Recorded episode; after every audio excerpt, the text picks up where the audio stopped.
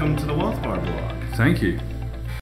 I'm Jonathan Narvey, and today I have with me Nicholas Badminton. Now, you're a futurist who gives talks around the world. Yeah.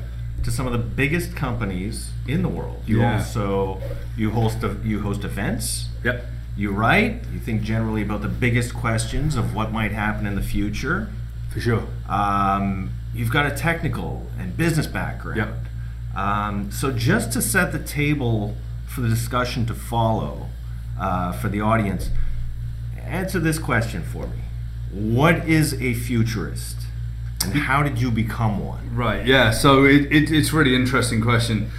And I pretty much get asked this question as much as any of the other sort of basic questions around what futurology is and whatever. So what's a futurist? A futurist actually studies the future state of the world based on current and past predictions.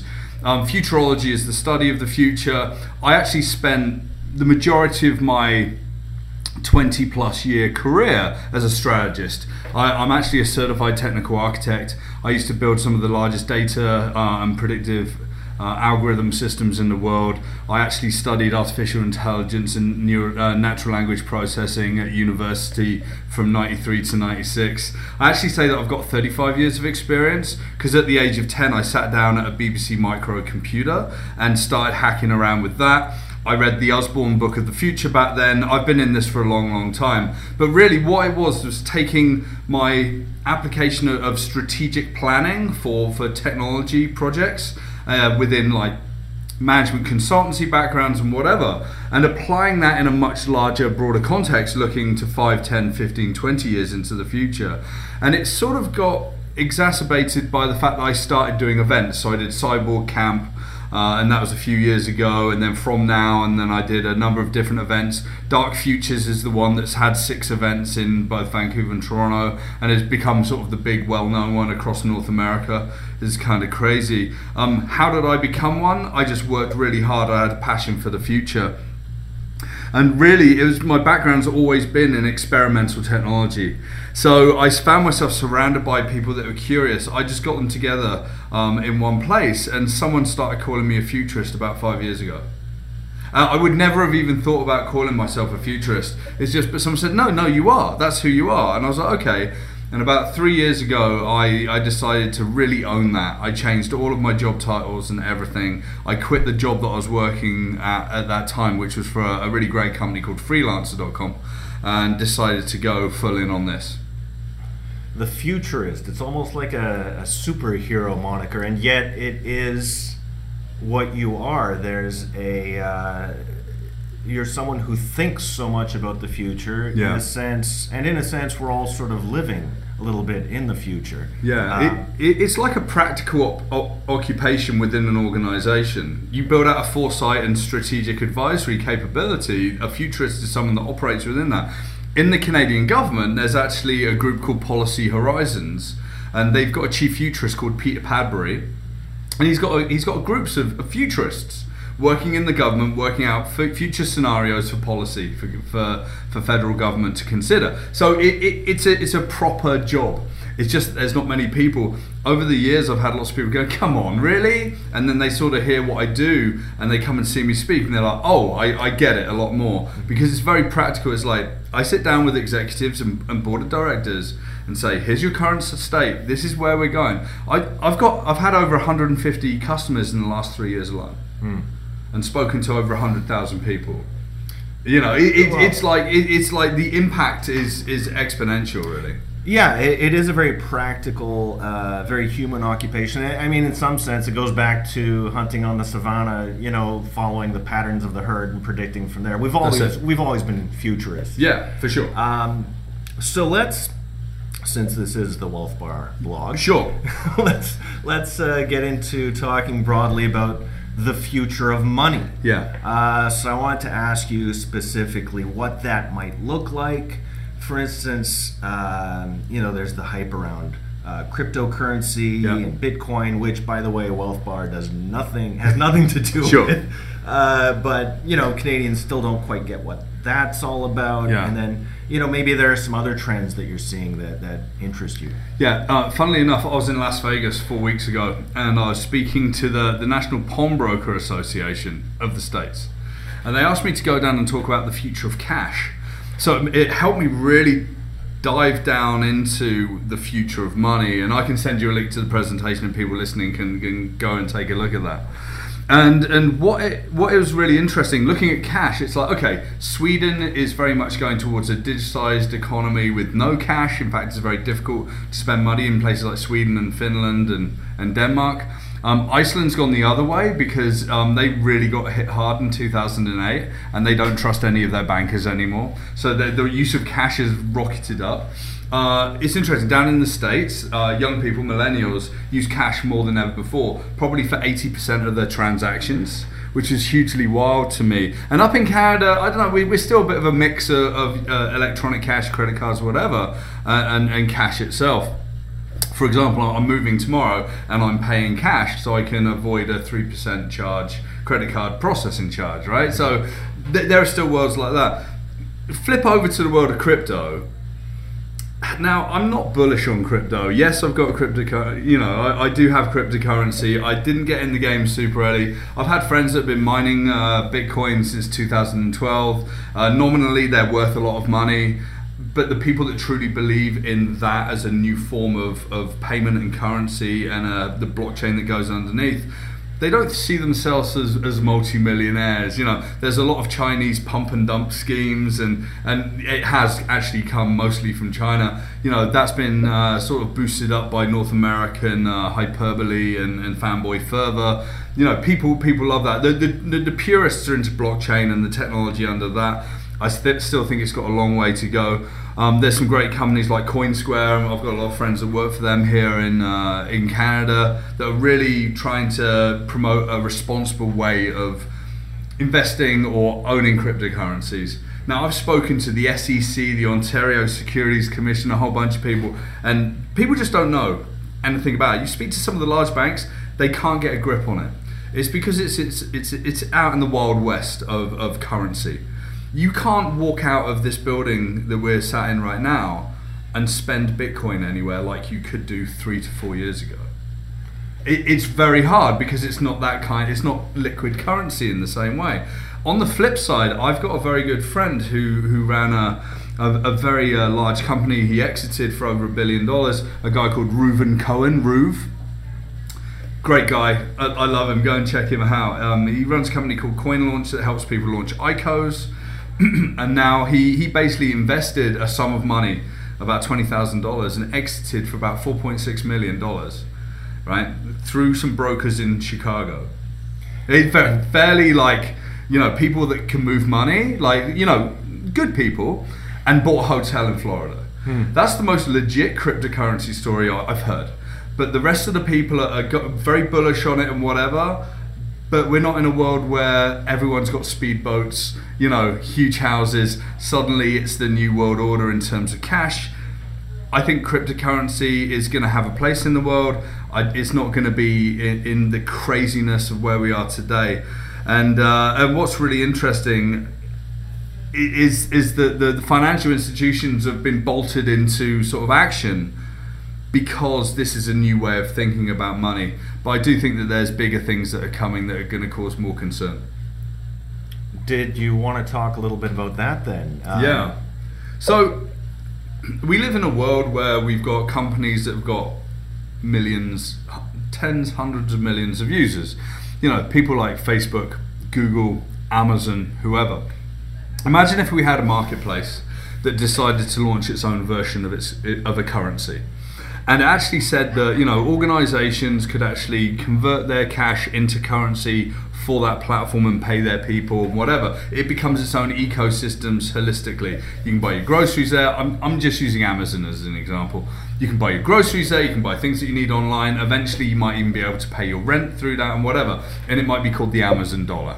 Purely speculative. And it starts to take on the US dollar as a legitimate form of currency. There was an economist called Gresham, and he came up with something called Gresham's Law, that a bad currency, once it actually is adopted at a certain level will push out a good currency. So a big tech dollar or Amazon dollar would push out the US dollar.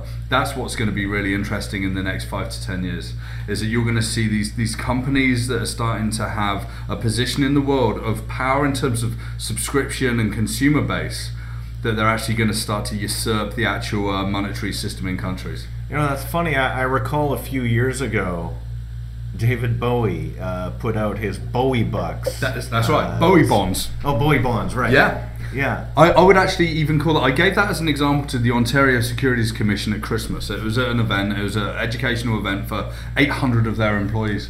And I talked about the Bowie Bonds. Now, David Bowie was really smart. He basically licensed all of his albums to that date, and sold these bonds for about £540 million. Right, so about $800,000 to $900,000.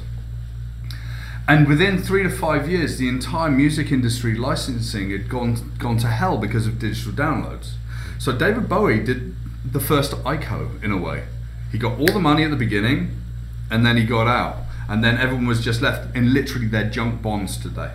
So not just a gifted musician, but a very astute businessman. It's one of my favorite stories, and thanks for bringing that one up. But yeah, and I spoke to the Ontario Securities Commission, and they were like, oh my God, we didn't realize. It's like, there's lots of different ways of operating. And the rules and regulations try and keep people, under guard and in the corner. Cryptocurrencies do whatever they want, and that's where there's this freedom that's scary for a lot of people. Government sanctioned like ICOs and things like that. So many ICOs have failed. It's the new sort of crowdsourcing scheme. So many Kickstarters have failed. Right? It's one of those things. But there's some magic associated with the idea of blockchain and cryptocurrency. And really, it's not magic. It's a practical use of technology to distribute a ledger of what you own across people and reward you for processing transactions. And now it's just gone crazy. It's still very much bleeding edge for the mainstream Canadian who wants, who again can't spend it down at the local 7-Eleven or buy a house with it. Generally, at the same time, at the same time as we've got maybe our focus, our attention sometimes on these viral stories about Bitcoin and cryptocurrency, I suspect the average Canadian is they're more focused on the day-to-day, the what to do with the money that they do have, and how to invest it in maybe a more traditional sense. Yeah. And yet even that relationship with money is changing. Of course, we're an investment firm, a robo-advisor. So that's a model that's already exploded, and I see it as almost mainstream in the United States. It sure is, yeah. It's still a bit of an unknown here in Canada, or maybe not an unknown, but lesser known compared to, say, the five big banks. Yeah. The whole mission of our company is to use technology to democratize investing for everyone, not just the 1%, which I think is a pretty future-focused mission. But do you have any thoughts on the robo-advisor model in general, or maybe even how we're doing it in particular? I don't really have a comment specifically on how you guys do it here. I do talk at conferences about the robo-advisor model, and really it's really about accessibility to a population that wants to spend a little bit less money investing, that want to do it automatically, that don't want the stress and hassle, and really don't want to sit down and talk to people about it, right? They, your parents' investment advisor is not a good investment advisor for you necessarily if you're a 19-year-old. I just don't think it is. I don't think they get who you are. They don't get your thoughts and your passions. I don't think they get the idea that the mobile platforms are the way that you want to do business. It's like, come in, read this paper. I'm going to send you away with a box of paper to read, and and like I'll send you a letter twice a year. It's not how the world works for the younger people, right? So robo advisors actually provide a lot of benefits for those people that want an easy way into the game of advising. An easy way into the game of saving and investing. So I think that's where the tipping point is. It's with the younger population, and you know I think that there's a certain amount of low risk cash that people want to sort of have very little administration time with. I was just with one of my investment advisors this morning, and it's like, why am I sat here? And it's like, okay, we're doing things that are a bit more risky. I get it. There's a lot more advice. One of my other advisors, like I don't talk to hardly at all anymore, and I get really average return from it, and it's like I might as well just move all of that into the robo-advisor space. Not saying that returns are terrible or anything like that, it's just a different kind of model, and it's a little bit more of a safer investment. But it's kind of establishment versus the new world. The younger people are going to drive themselves to robo-advisors. I think I saw a stat the other day that globally 10% of the world's finances that are invested, it's actually under robo-advisors now. It's really big out in Asia, and what you're going to see is you're going to see banks getting in this game, the big banks, and it's going to be complementary to the human advisors. I think you'll see things like WealthBar and whatever alongside a human in terms of like talking to the younger audience as well. Yeah, certainly that's something that we've tried to do here, and I think that sort of differentiates our model. It's a bit more of a hybrid model, in that we're not AI powered, we are technology powered, and so it's going to what you were talking about before. It's making it more convenient, paperless, taking the procedure out of it, or at least we handle the procedure in the back end, and then if they need an advisor, there's an advisor there, and they Slack or phone or. So it's sort of bringing a traditional wealth management into sort of a digital age. Are there, going to a higher level again, how do you see these kinds of changes in technology, in how maybe their effect on changing Canadians' behavior in terms of buying, saving and investing, or to put it another way, how are these technology changes to do with money going to change their lives in a very practical sense? So if you look at the history of money, it's not very evolved, but we're at sort of a tipping point, right? I've got $50 in my wallet, and 100 years ago, I've got $50 in my wallet, albeit it's got a very different monetary value here. It's like still pretty basic stuff. But the technology that's coming, the way that the world works in terms of platforms, in terms of how people transact, in terms of bartering, in terms of different ways of operating, will fundamentally change how people do the three things that you were saying, like the buying, saving, and investing, right? You're probably going to have people partially buying goods or partially buying sort of homes or whatever. Saving is going to be split across sort of actual advisory versus like robo advisory versus some people not choosing to save at all because they don't feel that they're ever going to retire. And investing is another thing. I think artificial intelligence is going to kick in there, but that's a much larger discussion. Here's something really interesting. Some people are saying that we're in the fourth industrial age. Right. What does that mean? So in the first industrial age, we know was very much around like steam power, the printing press, and whatever. So transportation, energy, and communication are the three dimensions of industrial ages. So transportation is being completely upended right now. We've got things like, I drive an electric vehicle, we'll have self-driving vehicles on the roads within a couple of years, and very predominantly in Canada and North America, certainly by 2023, 2024. We've got self-driving public transport. The ownership of a vehicle will be not normal in about 5 to 6 years. Then we've got we've got renewable energy, solar power, oil I think is over, even though we power so much of the world with it.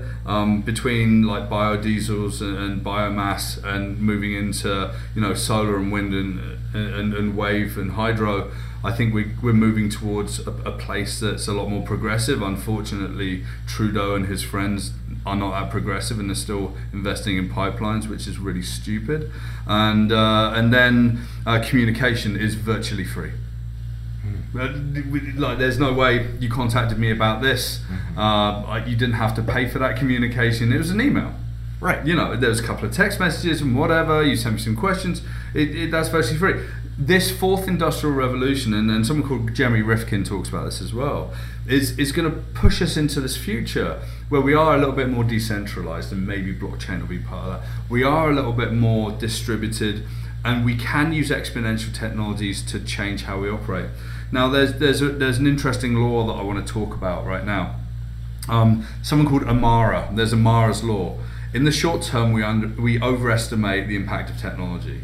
So that's the fervor about, you know, AI and electric vehicles, you know, and all that stuff. I always say the future is slow, right? It's slowly coming, but it's coming. Trust me. The early adopters will ease us into the future, and then it will suddenly be here. And in the long term, Amara said that we underestimate the impact of technology. So, you know, we can't underestimate solar, for example, which is going to revolutionize the world. We can't underestimate self-driving vehicles and artificial intelligence. We can't underestimate robo-advisory in terms of the value that it gives to investors as well. And what's interesting in Canada, by 2063, they think that there's going to be over 65 million Canadians, right? That's almost double where we are today. And there's going to be something that comes with that, which is a new innovation, technology-led economy, right? And more people living in cities. We think that Vancouver's getting bigger now. That's nothing. It's going to start really, really densifying and spreading out its wings. Toronto, Montreal, Calgary, Edmonton, even the small cities like Kelowna and whatever, they're going to start to become powerhouses for industry and business, a lot more than they already are, right? So we're in a strange world where these, you know, Canadians are going to be impacted from all sides. We've just seen Apple hit $1 trillion valuation. So I say that 2 trillion is the new trillion. It's like we're jumping ahead leaps and bounds of what people in the world find as valuable.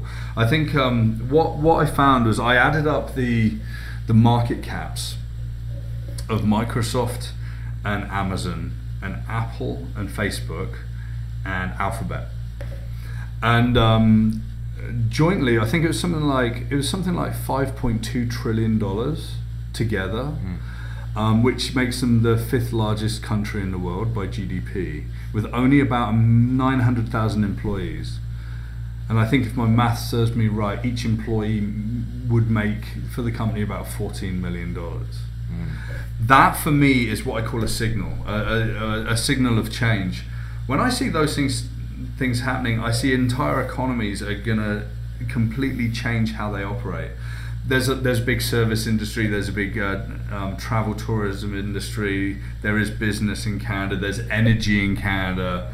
Well, we could be powerhouses in renewable energy. I think from technology innovation, we're one of the most innovative countries in the world in terms of size versus innovations.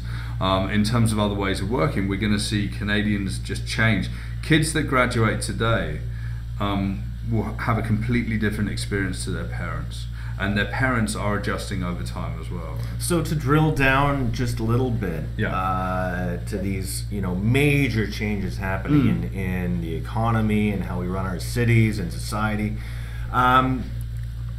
you know, how is this going to affect again behavior? Like what things might we say consider odd or unusual today that are going to be quite commonplace in terms of, say, you know, getting loans, investing, saving, buying patterns, and I suspect this is also going to be very region specific as well.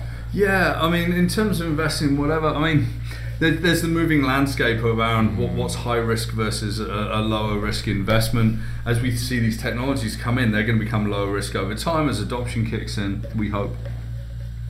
In terms of ways of investing, I do think that something like WealthBar and other advisors will be starting to adopt artificial intelligence to help them, you know, manage portfolios more more regularly than happens today. I think that Canadians will start to have more trust in this technology. I actually think the world is around hybrid advisory, which is technology, artificial intelligence, and human as well. I think that's gonna sort of change. In terms of how you invest and what you choose to invest, I still think that's gonna be at your discretion. I still think that you're gonna have volatility in markets. I'd like to think that in 150 years' time, no more markets, no more volatility, pure wealth distribution, utopia, right? Maybe, you know, maybe like the Venus Project comes to be. But, you know, we're not in that world, and it's going to take us a long time to even get close to a utopian ideal where that wealth distribution is. I do think that what's going to happen is, I think over time you're going to have the wealthy that start to trickle down a lot of their money. They think it's about, in North America, about $30 trillion in the next 30 years. It's a lot. That's a lot of money. 30 trillion is a huge amount of money, or it's something like $10 trillion in 30 years. It's trillions. Still, it's trillions of dollars, and it's flowing down to the boomers, to the Gen Xers like me, and down to millennials as well. So what we're going to be seeing is we're not going to be seeing tons of people building their wealth. We're going to be seeing tons of people inheriting their wealth, and there's going to be an importance around investing going forward, because the Gen Z that's coming up afterwards are going to be left with nothing unless some people take responsible control of their money. Right? I'm glad you brought up that point, actually. You know, one of the things about this trend of, you know, inheriting wealth, which I think some people sort of count on, even if they look at where their family is at today and their holdings and debt, they may be vastly overestimating what might happen, particularly if their parents or grandparents lived to 120 or whatever it is that, you know, medical science extends our lives out to. You know, there's going to be, I gather, you know, quite a bit of wealth coming through the generations, but also people. There seems to be a trend also of higher debt, which, you know, flows from higher cost of living, higher cost of housing, which, you know, your investments and saving can only offset so much. Are we facing, you know, sort of, you know, average Canadian home with, you know, some mortgage debt? And you know, a modest, not particularly extravagant lifestyle. Might this sort of family unit be facing a challenge financially? If, you know, are we seeing trends where that could be a problem if they're not saving enough? Yeah, you know what? It's very difficult to know. We're being held in very strange situations in Canada. So cities like Vancouver and Toronto have become hedge cities. So that means that people from other countries like China have basically pumped their money into real estate here, and it's pumped up the real estate market, so we can't afford to be there. I think what we're going to find is cities in Canada are going to become places that you live and you rent and you don't own, and that's how you live your life. And a lot of people balk at the idea, and someone was chatting to me yesterday, it's like Canadians expect to own a home for their family and whatever. It's not like that in Germany. It's not like that in France necessarily, in the cities. You know, people in London don't necessarily own their properties per se, right? It's going to change. So we're going to live in a future where rental is not going to be a bad word. Ownership is going to be something that's not demanded as instantaneously as it is today. So I do think that there's going to be a shift there, but only in the cities. I think when you get to the large cities, I think when you get to smaller cities, I think you're going to have people that still want to own, they want to have their, you know, some blue, some white collar work, they want to have a good family life, and, you know, they generally want to just relax, and whereas cities are going to become pressure cookers.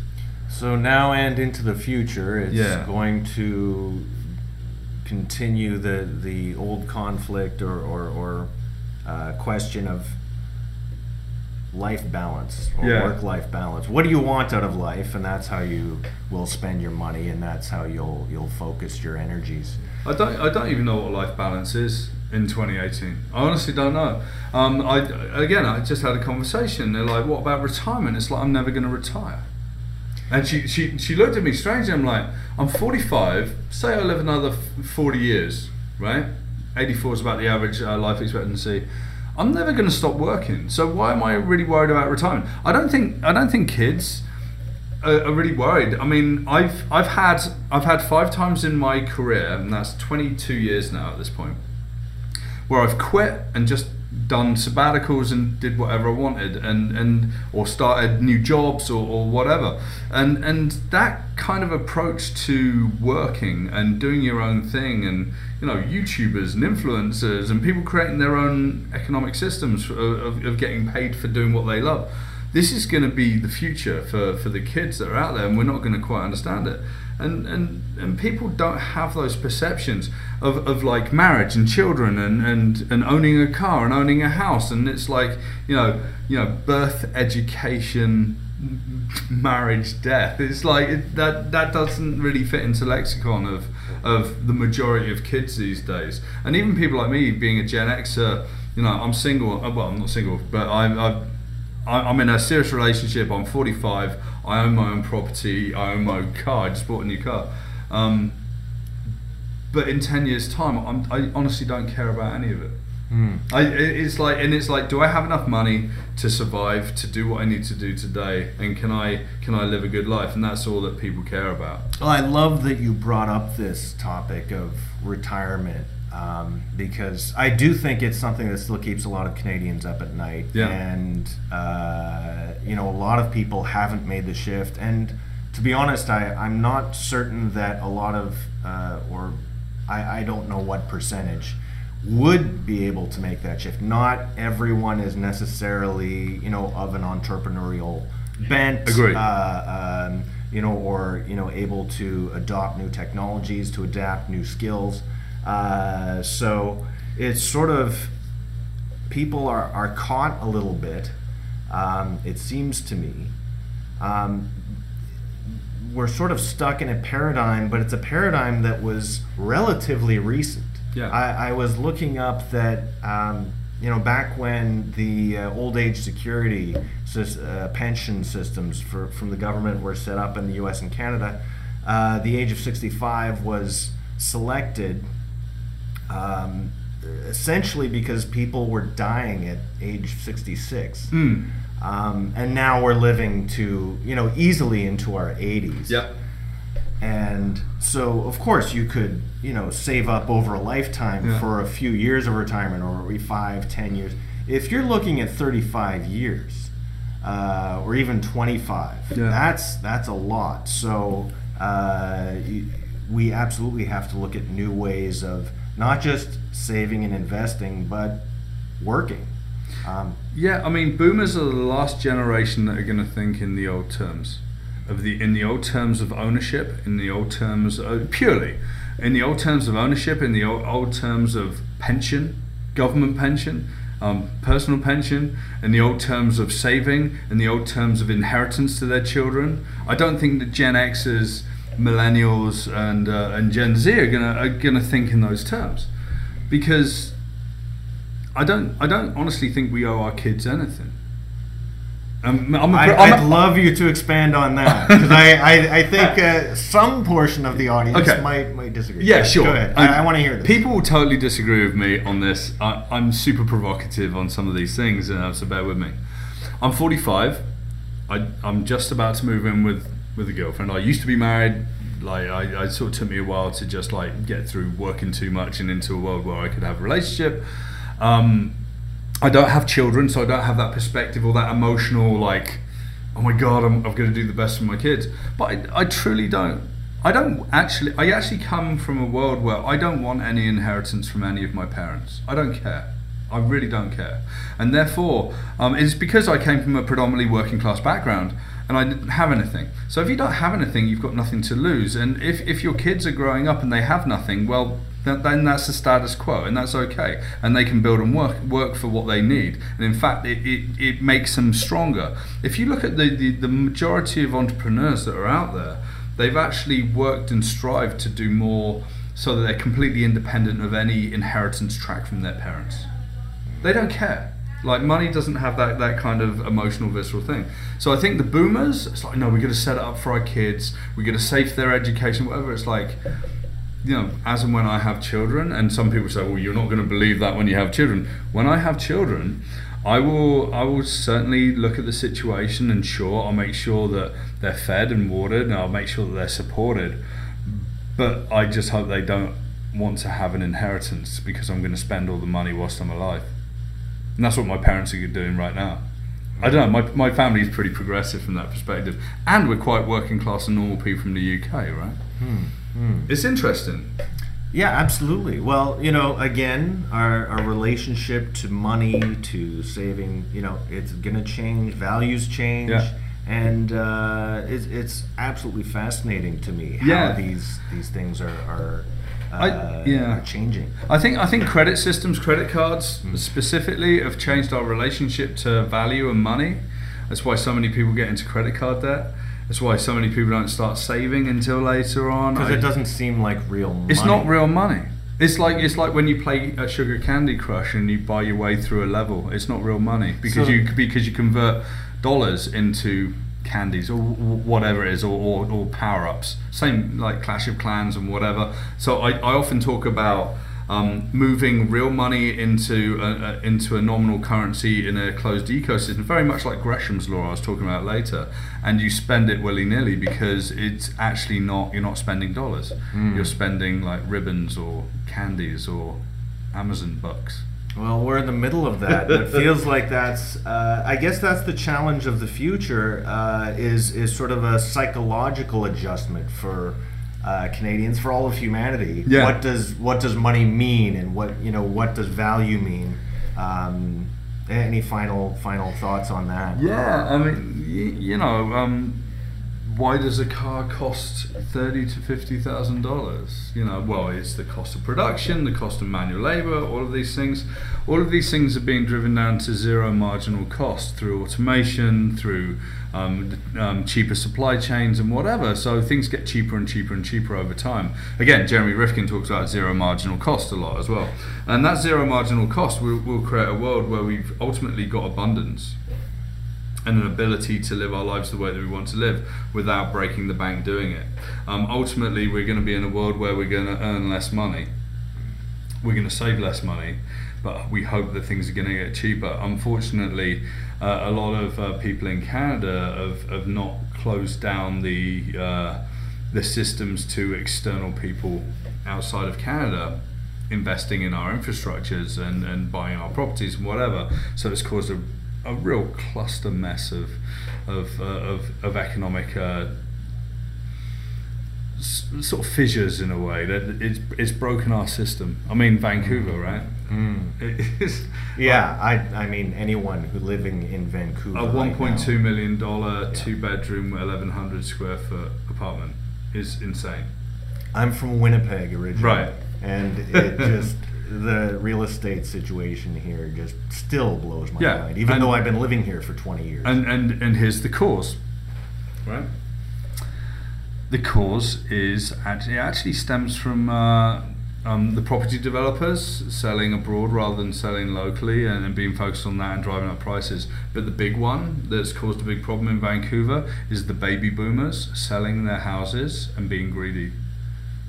What do you mean by that? I think that the realtors have started to tell baby boomers that they could literally sell their house that they bought for $115,000 35 years ago for like $4 million in Dunbar.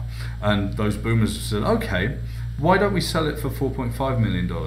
And other neighbors have heard, oh yeah, maybe I can sell mine for 4.6 and whatever. The boomers are the people that ultimately sold into the foreign investors. Well, yeah, but in fairness, the buyers bought at those prices. Indeed. So is that not what the market would say? Yeah, that's it's an interesting conundrum. But I had a long conversation with a friend who's a realtor, And it's like we point our fingers at property developers, and sure, they're part of the mix. You point your fingers at political figures, and they're part of the mix.